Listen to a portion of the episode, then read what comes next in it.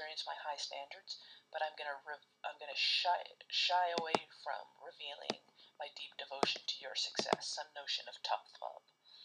Or I'm to be so devoted to your success, I'm to insidiously lower the standards. None of those work. What we want to do is have both of them at the same time. And here's the really cool thing in the presence of high standards and deep devotion, you can set the highest standards of all. And that's why you, you get the accelerant on improvement. It's easy to say, harder to do, but nonetheless possible to do. So once we have the foundation of trust, we learn how to trust ourselves, and then we learn how to build and rebuild trust for others. Now we learn how to set the conditions for one other person to improve with high standards and deep devotion. Then we get to a pretty magical corner, which is I can do it for one at a time. Great. Now, if I can set up a team for success, and I'm competing against you, and you set up a team for success, I will thump you, and Ann and I are very competitive. My team will thump your team if two things happen. If I get to have diverse team, and if I have learned how to be inclusive of everyone on that team. If you have a homogeneous team, or you have a diverse team but you don't know how to be inclusive of it, you are going to be um, sorely underperforming. So we know that diverse teams outperform homogeneous teams if and only if we are inclusive of the difference. And so we teach people how to be inclusive of the difference. And the shorthand of it is if all of us make sure each of us feels included, we will then be able to bring all of our great creativity and all of our great ingenuity. And if I've made a mistake, there's no reason for you to have to make a mistake because you can learn from mine. Um, inclusion is as operational a thing as trust or high standards and deep devotion. It's got a lot more emotional baggage. So this one is hard emotionally, but it is this one that gives us a 2 to 5x performance boost. So this is the one that is really, like when we say inclusion is an urgent, achievable goal, this is what we're talking about. Um, so that's everything you do. Uh, that's everything we do to set um, other people up for success. What we say is that leadership is about making others better as a result of our presence. And so that is, it's not about you. Trust, love, belonging. That's what we just did. And then importantly, in a way to last into our absence. So if Lily is no longer in my presence and she's off doing all of the fabulous things that she does, and she wants to harken back to, huh, now what am I just got these 20 decisions. How do I know what's the right answer for these 20 decisions? And let's say there's thousands of lilies going around the world, and each one of them has 20 decisions, and they're like, huh, what's the right decision for these for these here? there are two guiding principles that Lily has, and the strength of these guiding principles will influence how great the organization does. And the guiding principles are how well does Lily understand the strategy? So it's not how beautiful the strategists created it and put it on their shelves, but how well does it live in the heart, soul, and mind of Lily? Is it actionable down to the decision? So it's how well does she understand the strategy? And everywhere where strategy is silent, does her experience of the culture fill in the gaps? And if so, we are going to thrive both in the presence of leaders and in the absence that's the book. Yeah, very nice. I'm loading right now. And there, uh, we have some questions to you. Uh, first, oh, I have Prahlad here, so I don't want to be the one who speaking. Prahlad, go ahead, uh, please. Uh, Oh, sorry, I was just applauding. Thank you. Mhm. Thank you. I'll add the applause. I think everybody wanted to. We'll just we'll just take care of it for everybody. Oh, I love that. Nice, nice, nice. I, I love this uh, phrase uh, take out mirrors and put windows. Uh, that's so nice and looks so easy. In real life, it's probably very difficult, is it? Uh, one of the sessions we were discussing, I think it was about prof- Professor Clay Christensen uh, mission established. And Freddie, uh, one of our colleagues from OPM, was saying that uh, we keep we should keep reflecting our, uh, ourselves against others. But in, in your in your saying what you what you say we should uh, put these windows right. How easy is it to, to do the things I think it's uh, the phrase is, uh, sounds easy, but is it easy to do?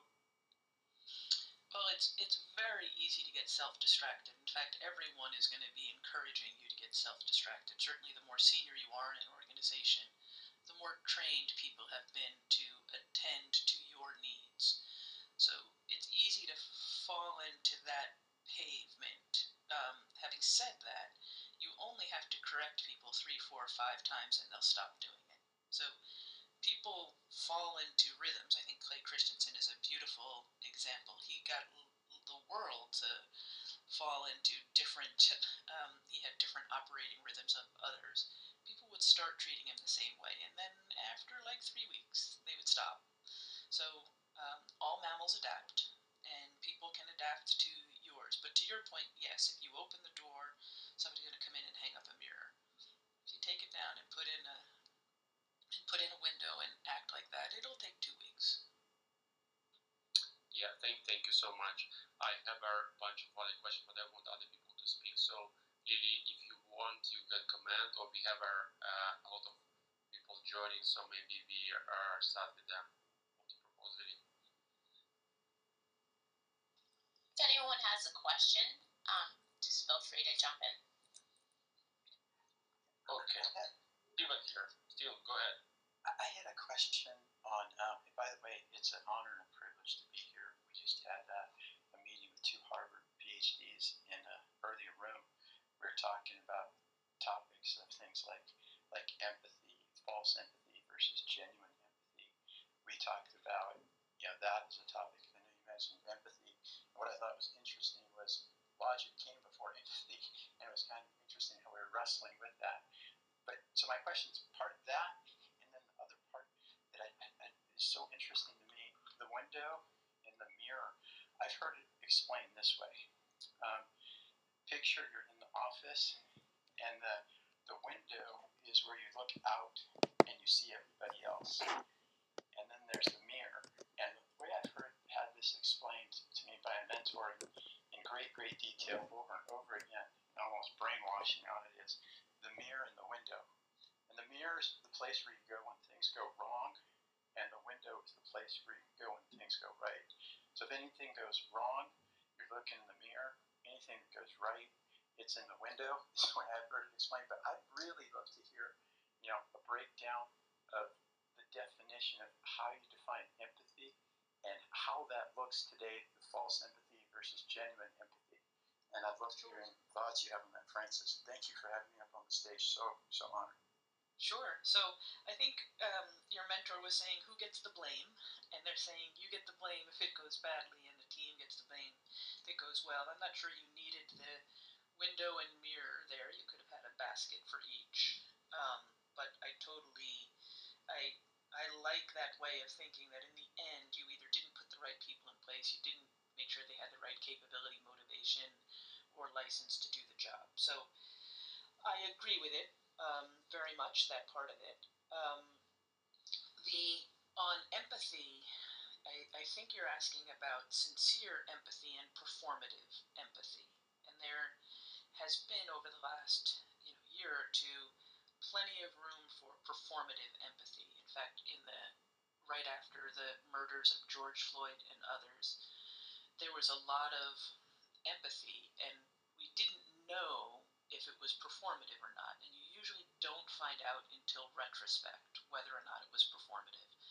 It, it sure felt like everybody would pass a lie detector test, but the real test of that empathy is in two months, in five months, in six months, in 12 months, is it felt just as viscerally, or was it a first in, first out? So I think, I think performative shows up. Performative separates from sincere over time. Is is my observation, unless it's like super clumsy performative. But I'm I'm assuming that there's some part of it, and I'm not even sure people know that they're on the part that's going to peel off.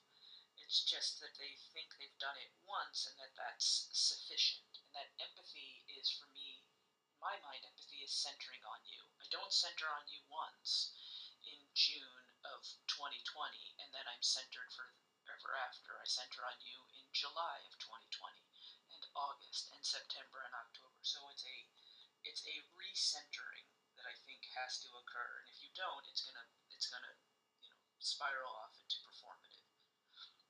So that's my sense there, and it's I'm not sure that it's as much people being um, evil people as much as it is people not realizing what it takes to do it, and they got busy, and they um, you know with shame. Uh, they stopped paying attention to it, but they're but they didn't say, you know what, life has gotten big. We can't concentrate on this as much as we wanted to.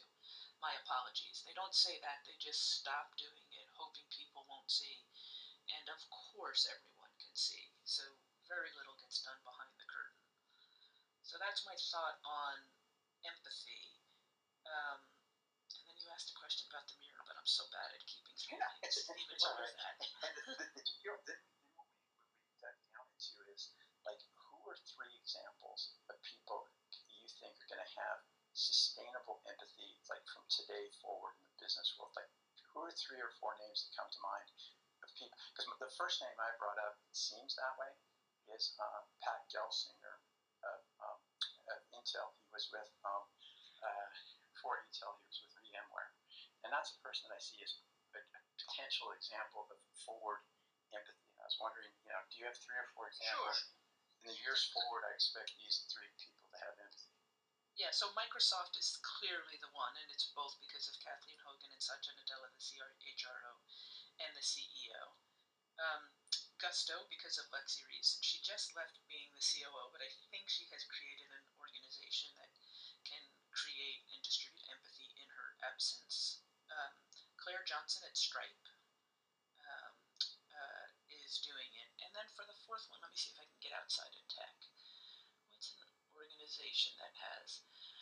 Well, I can tell you PillPack, which is a really lovely, innovative healthcare company that did just get bought by Amazon, and I tend to not know what happens behind the curtain.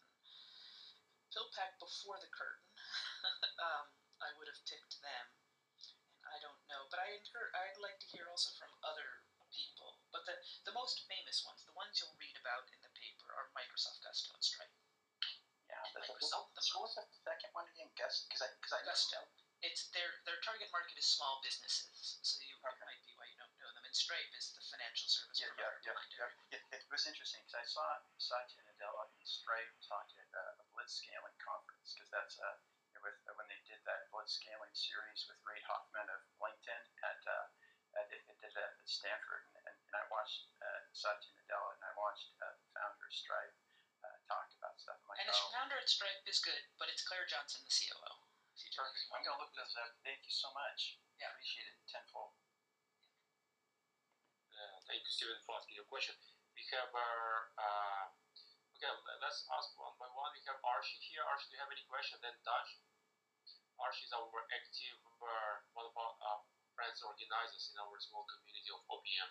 Archie is a big traveler, so and she always has something to ask. So I'm sure she had she got a question. Archie. Actually, thank you all. Uh, right now, for, just I just wanted to comment that I was amazed at the clarity of your vision, how you explained the book, book in such short, uh, you know, summary that you gave was like uh, showed me how clear your vision was to write. It was very clear on the thought process, but um, I don't have a specific question. I would let all of the other uh, participants first ask the question, and I would listen. Thank you. Thank you. Taj, do you have any questions? Uh, otherwise, we'll ask uh, Taj. Hi. Maybe introduce yourself quickly and then ask a question. Taj. Hello. Uh, we can't hear Taj. Okay, we have. Uh, uh, we, I saw Kinga was uh, showing a sign she wanted to ask. Hi, Kinga. How are you? Hi, sorry, I was actually clapping, but I do have a question for Frances. And Hi, hello, Kinga. Frances! Hello, Happy. Saturday! I'm so you hearing your voice makes me so happy, and I love you to pieces. I love your book. You already know this, but I'm going to reiterate.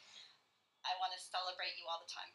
Okay, my question is an insecurity I personally have is I always want to make everybody feel included in an initiative that I uh, take on, and I wonder, you know, if you can offer some tips because not everybody's going to buy in right away, and you know, does that resonate with anybody you know or yourself? And if you can offer me any tips.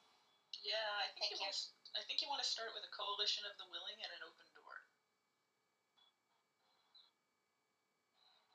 Perfect. Yeah, I mean, I could go on, but that's it. Like, don't convince anyone to do it. It's just a drag, just a coalition of the willing, but an open door that you can escort people in whenever they want. And then when uh, can I follow up with the um, you know, do you so so when the willing you know come to me um, you know and I'm leading something, uh, how do I put boundaries on where you know I don't I don't have to overexert myself personally in in trying to make everybody feel included, but I am also able to balance the people that do want to be included and respect that. Thank you. Yeah, so I think that it's, you know, one of the statements I heard a long time ago it's not what you cover, it's what you uncover. You don't have to cover everything, just make sure that that what you do uncovers something meaningful. And this can be rolled out over time. So let's do something well, put some punctuation on it, and then let's do something well and put some punctuation on it. So it's not what you cover in the beginning, it's what you uncover. Thank you, Frances. And I'll be clapping, so if you see me like on and off, it's just me clapping. Thank you. I will ask you again anyway. Okay, thank you, thank you, Professor Frei. Uh, we have also Taj. Maybe Taj, you can speak right now. Uh, we can't hear you, so maybe now it's working. Okay, we can't hear Taj. We have uh, Jeff. Jeff is 4 p.m. 40 right here after me. Uh, Jeff has always some thoughts and he's active participant of our group. Jeff, hi, how are you doing today? Good morning, good morning, good morning, Frances. Uh, nice to hear you again. You, you made a, uh, I think uh, we had you in maybe 2013 after the first book at OPM, Wow, yes. um, which uh, uh, enjoyed that book. I haven't had a chance to read the new one yet, so I'll put that on my list today. But um, great, great to hear from you and your thoughts. Uh, nice to have you back uh, after your, uh, your your visit to Uber. Um, which ended up to be a kind of a long and, and interesting thing. There's probably a book there somewhere too, I imagine. Huh? Not sure it's one I want to write. Maybe we'll have we'll have to get you a, a lot of wine one night, maybe. And we can, Uh, maybe maybe it'll be a one act play. We'll see. We'll see. There you go. Fair enough. Fair enough. No, I think I think this is super interesting, and I'm just uh, sitting back trying to uh, absorb some of some of the new content. But great to have you here. Thanks so much, Jeff. Okay, thank you, Jeff. Okay, let's go on one. We have uh, we have Shaima. Shaima is right pronounced. How are you doing today? Uh, you have amazing profile, uh, and you have something to say. Maybe you have questions. How are you today? Good. Thank you so much, Volume. Yes, it's Shema. Uh, first time I actually come into this room, I'm very, I'm very interested, and uh, I like what Frances was talking about. And as someone, just to give you a quick overview of myself, I'm uh, from the Middle East in Kuwait. I'm in leadership in the oil and gas industry with a petroleum engineering background with over 21 years of experience. Worked in six different countries, been in offshore platforms on nine, and traveled 35 countries for work. So the thing that is relevant to this room is I'm the deputy chairman of the youth PMO and the deputy chairman of the diversity and inclusion here in Kuwait. And something that I've seen that's significant about empowering, uh, you know, and having that diverse background of individuals working on projects, but empowering the youth, especially, which is uh, my passion, dare I say, um, is that the, the strategic, normal ways in the past has been to actually allow the people that know what they're doing, that are senior, to be up there in front of leadership, in front of the board, in front of, you know, committees. And all that does is it keeps people that are in, you know, earlier in their career really shadowed and not able to rise and shine and learn the skills that they need of leadership management. And you end up having managers reaching management levels that don't know how to lead. So what I've been trying to do is bring it into the organization the soft skills, the leadership skills from the beginning, exposing the youth to leadership, to the boards. I mean, initially these kids were trembling, you know, early 20s, and they have to present in front of the board, but I've seen a significant uh, empowerment in them. Here I am a couple of years into it, and these kids are freaking shining. They're presenting at conferences, they are excelling. And I just believe that all these skills and all these things that are that you know Frances was talking about in sense of empowering everyone around us needs to start at a much earlier age and a much earlier stage in your career than what currently is happening in the norm per se leadership. And uh, for me, yes, I am very much an empathetic leader in the sense that, especially with COVID, I believe the only silver lining in this disastrous pandemic is it allowed us to be more empathetic of our people. We see that productivity actually increased with remote work because when you have trust, you have empathy, and you're giving people will give you much more. When they realize that you care and you genuinely care, they will work harder. They will give you a lot more. And, you know, they don't care about the hours. They just have that bond now where it does feel like a family instead of just being an employee or a number in the industry. So I just wanted to add that see your views, Frances, about, you know, where we are now with the youth and where we really need to be. Oh, I'm, I'm, I'd like to play in your band.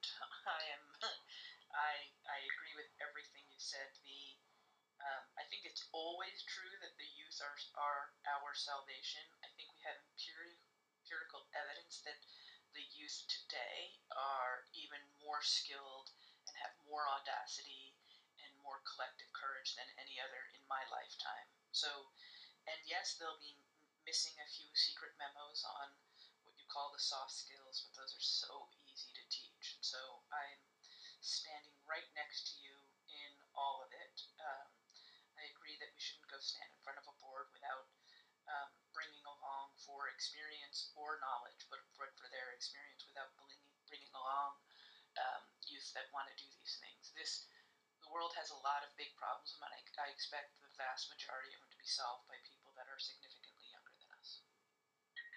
So, Frances, I have a question now. Um, I have a very diverse team. Like you said, you need to have a very diverse team to be successful. When can I ask my Uh, uh, yeah, I do have a diverse team. What am I doing wrong if it's not working? What is the what what are the uh, top three pitfalls? What am I doing wrong if if it's not coming together? Um, can you give me just a little bit of um, color on what's not going well?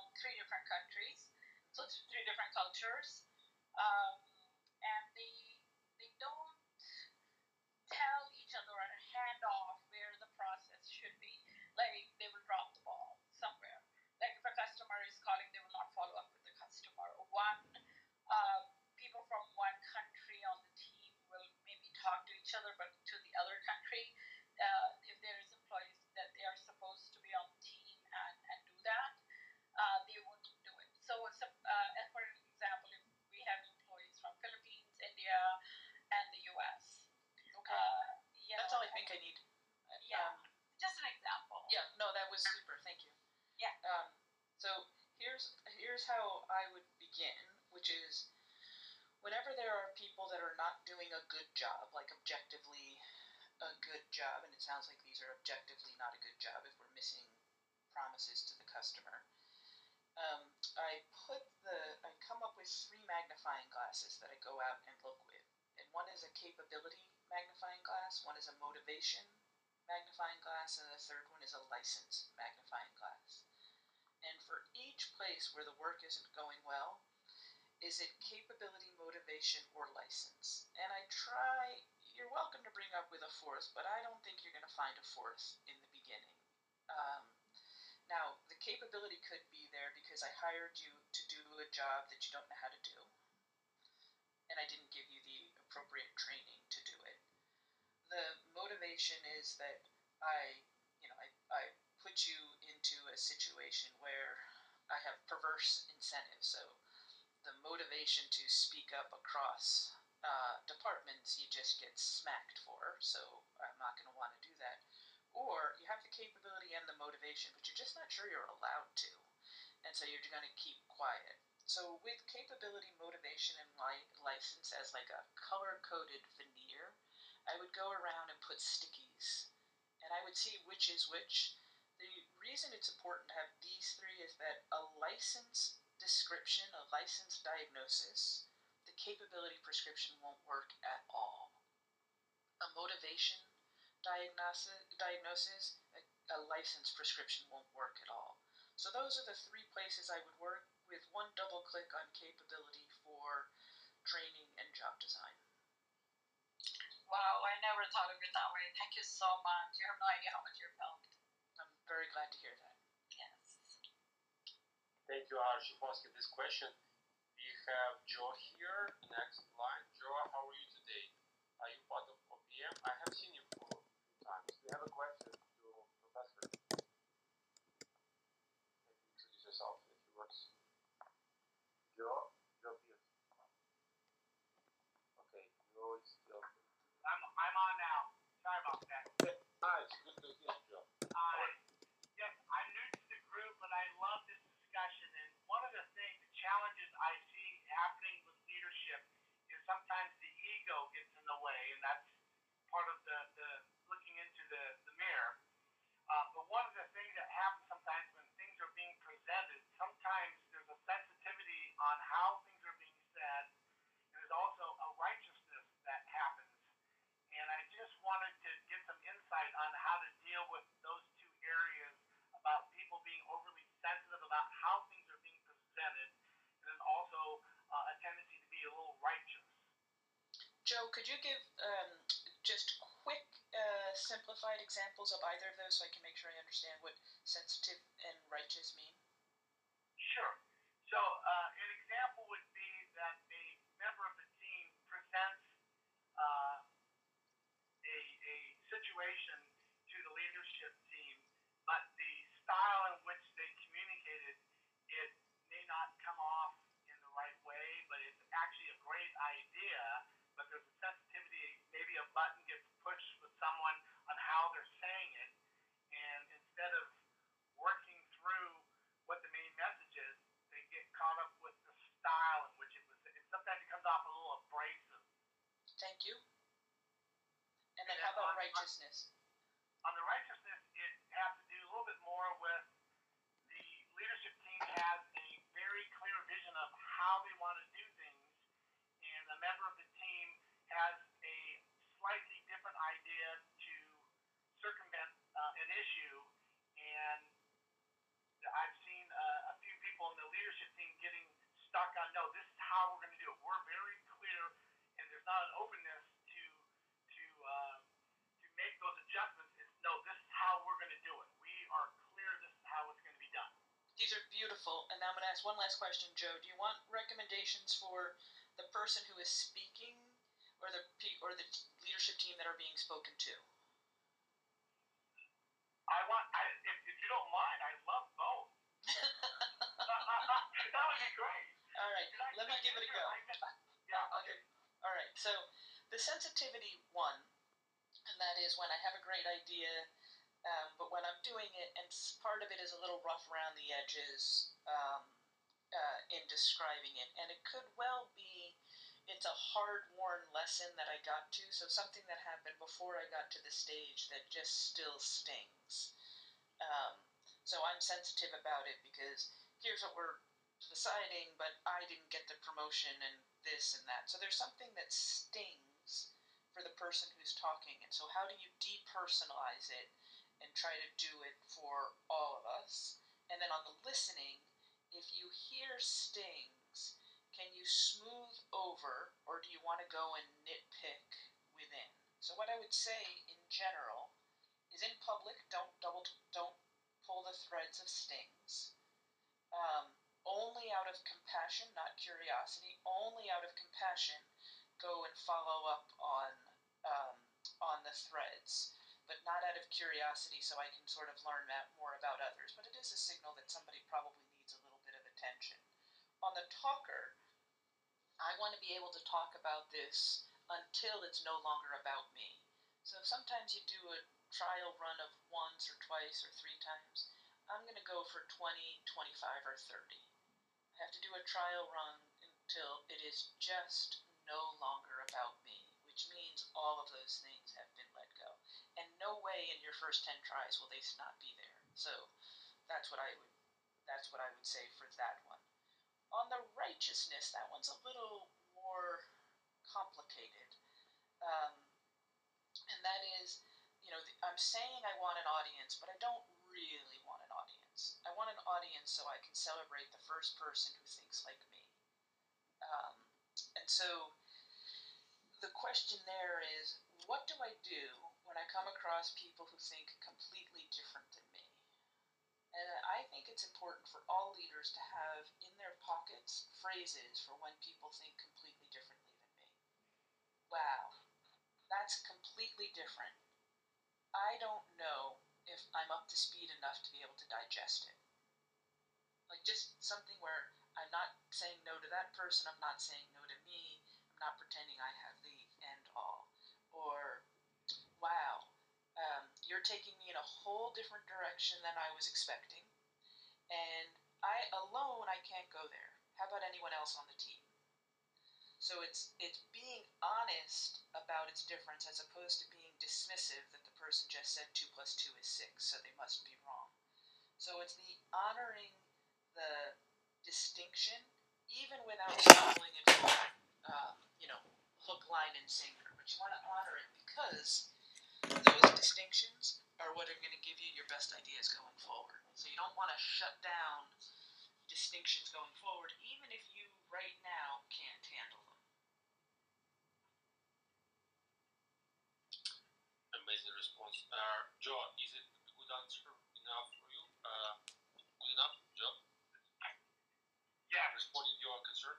Thank you so much. Yeah, Uh, that was spot on. Thank, yeah, thank you so much. Great insight and, and some great tools, so I appreciate it. Great, Joe. Thank you, Joe.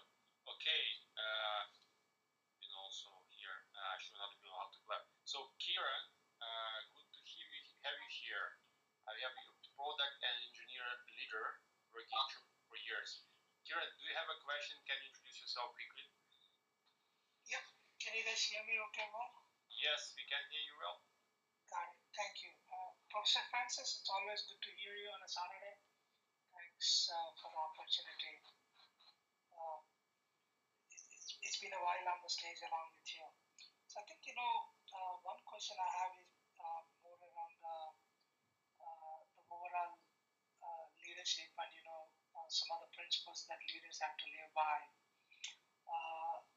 Leading people is a tough job, and uh, unless leaders feel the purpose of it and and be very practical about uh, everything that they get to lead, right? And uh, one of the things that I've been observing is, you know, uh, uh, one thing that comes with leadership roles is a lot of loneliness and uh, and the ability to reflect with yourself again and again and again and again, right? And uh, uh, just just curious to hear your thoughts on you know any uh, any tips for navigating Yeah. that loneliness Yeah. and uh, any insights. Yeah, sure. I got a good one. It's a little expensive, but OPM at HBS. Sure. Never be lonely again. um, I mean, I, I and I mean that sincerely. Like going through um, a uh, a really hard thing together, where it's an emotional learning environment, so that you'll have loads of people that will understand your insecurities. And if you go through OPM, you can't help but have your insecurities come up. And you'll have loads of people who will be comfortable with your audacity. And if you go through OPM, you can't help but have audacities beyond audacities. And then what you want to do is sift through and get the people who are equally comfortable with audacity and insecurity and team up with them. You don't, once you're in a moment of need, you don't want to have to create the need. You already want it to be frictionless communication. So, requirement for memberships are equally comfortable with insecurity and audacity. And I think going to a program like OPM, that is a that is a beautiful, beautiful place with which to source from. Yes, Thank I you. get that. Thank you, Kieran. I can confirm this. Uh, I'm not objective, but I'm a PMer, so disclaimer. It's amazing program, that's true. So everybody who has, hasn't uh, done it, uh, it's not cheap program, I would say, but it works many, many times, right? So, okay, thank you, Karen, for your question. Uh, I we have Shale here. Shale, uh, good to have you here. Please uh, introduce yourself quickly and ask a question. We have our 14 minutes left for their uh, session. I'll be quick. I have a very simple question. Uh, my name is Shale. I'm in the Bay Area. I'm in the tech uh, space. I'm executive the tech sector for many years. Um, Professor Frances, you are the X factor and the reason why I keep coming back to Clubhouse. Love hearing your views, so thank you for that. My question is really around um, empathy and trust, which is the topic we've been talking about. In particularly in the tech sector, I've seen a lot of mention, or I would rather say lip service around humility, often masked as uh, bravado, uh, but doesn't necessarily manifest itself into actions that are taken in the organization itself. So my question is, can trust and empathy be measured? Um, great question. Um, I'm, I'm not sure that they can be within a, like the same way that my weight can be measured. So I'm not sure that we have a, a scale for it, but I bet we have. so when people get asked questions of, you know, do you have trust in senior? Those numbers tend to go up and down when there genuinely is trust in senior leadership. I'd call those more qualitative measures. Um, empathy, I think, the same way. It's going to be more qualitative. Um, to me, trust and empathy are great drivers of performance. So if I can do things that make these go up, I'm going to grid. So, you know, if you look at design, if we bring in a great empathetic designer and they design an app that's got a much better user interface that and this is one of the things that PillPack did that was so amazing. They took it from the consumer's perspective, not the drugstore and not the uh, not the payer. Um, if you have an empathetic design, you'll see things happen. So empathy to me seems to be a driver of it. But have I seen it measured well? I mean, I know Edelman does these trust surveys, but I've never really been moved by it. So never. So I guess long way of saying, whatever metrics exists, I'd probably trust a delta in trust as opposed to the actual mean. Um, but I'm curious, what your experience? I haven't seen any. Uh, I think the, the the ones that I have seen are obviously tied to business issues. Net promoter, net promoter scores, customer effort scores, as an example, of revenue. Uh, the quarterly thought process of an organization to meet quarterly goals, but I've not seen an executive measure that ties to. Uh, you know, of course, there's employee engagement as well, but nothing that is specifically tied to trust and empathy.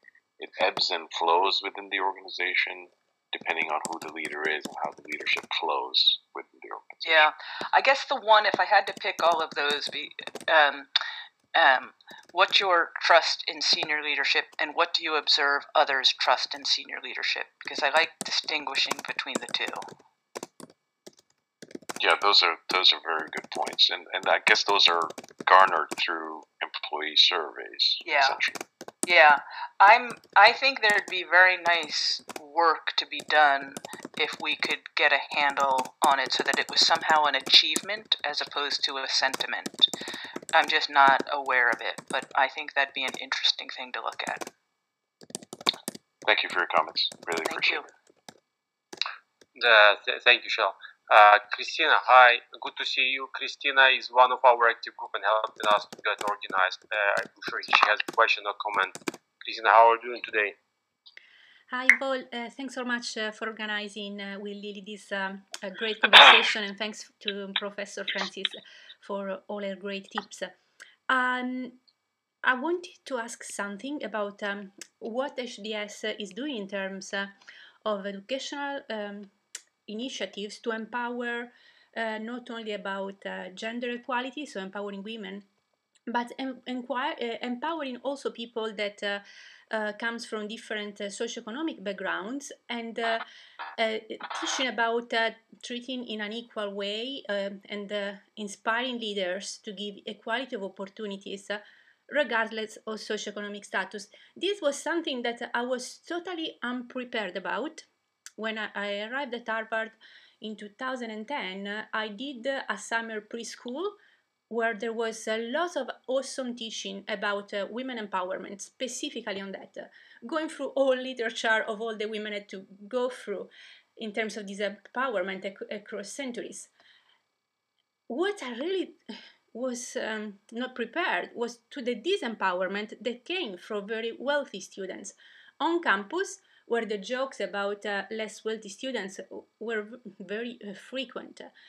But even after graduating it, it was a constant um, in, in my life as alumni after uh, both from alumni, which often emphasized that my place in the world was at the bottom because uh, in what they perceived to be uh, my social status, uh, I didn't deserve uh, leadership positions. And was not because I was a woman, was mostly social status, really, I believe, um, due to the comments but also no, I did I faced this, and I'm not the only one. Uh, talking with some alumni uh, friends of mine from the Middle East, they faced the same.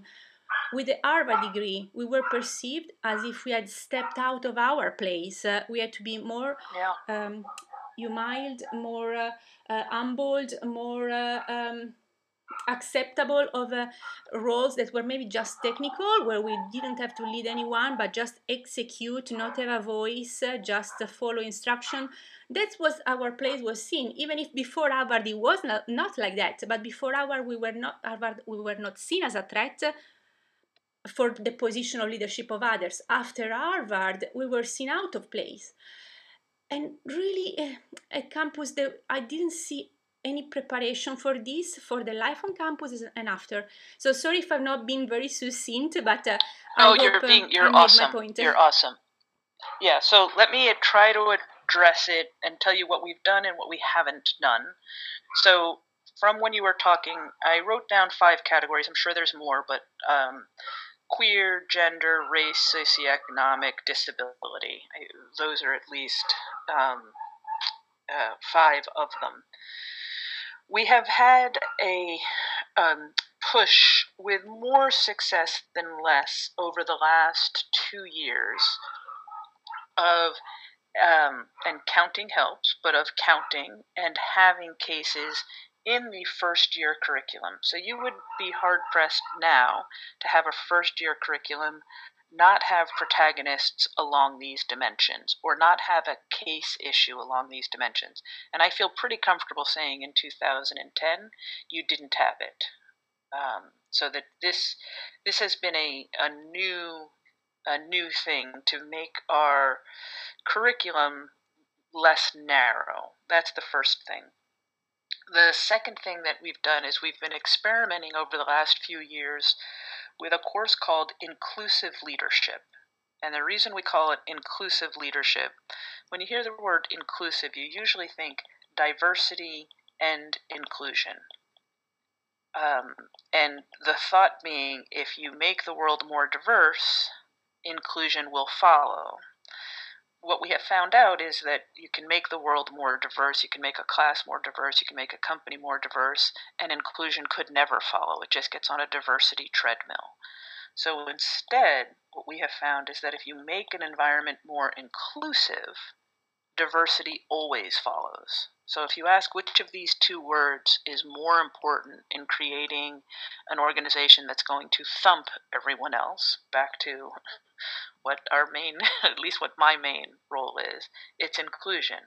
If I can create an inclusive environment that's inclusive of queer and all genders and all races and socioeconomic and disability and, and, and, I'll be able to thump any team that can only attract and retain people who look like one another.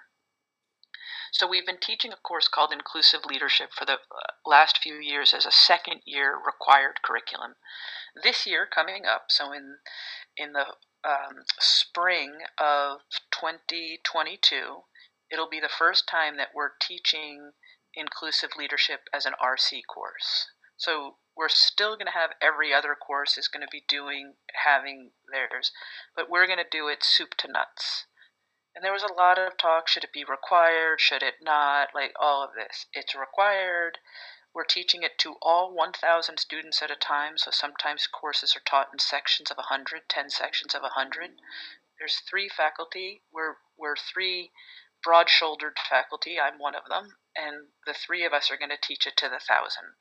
Um, and it'll be an experiment, but it will begin to pave the way to have inclusive leadership as much a part of our curriculum as operations or finance or ethics or anything else. So, Christina, I think your observation is right. I don't think it's going to make go away in right away your when we leave here how do we behave like in a way or how do we handle the pressures and i think we should still augment the end of a of a curriculum and the end of a classroom with that and that to me sounds like something that alums could come back and do because the school wouldn't know how to do it awesome thank you it's great to hear about uh, all these improvements thanks sure thank you frances so we are finishing right now and uh, Frances, this amazing, and we are so grateful the whole OPM, I guess, uh, for your. We are all now because Frances, thank you so much for coming today. Amazing, very deep answers. A lot of things are covered, but we have a very limited time.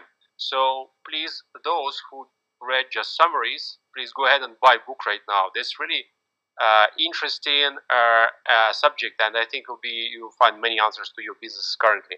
So uh, thank you so much again. I, am sure Lydia has a few more to say.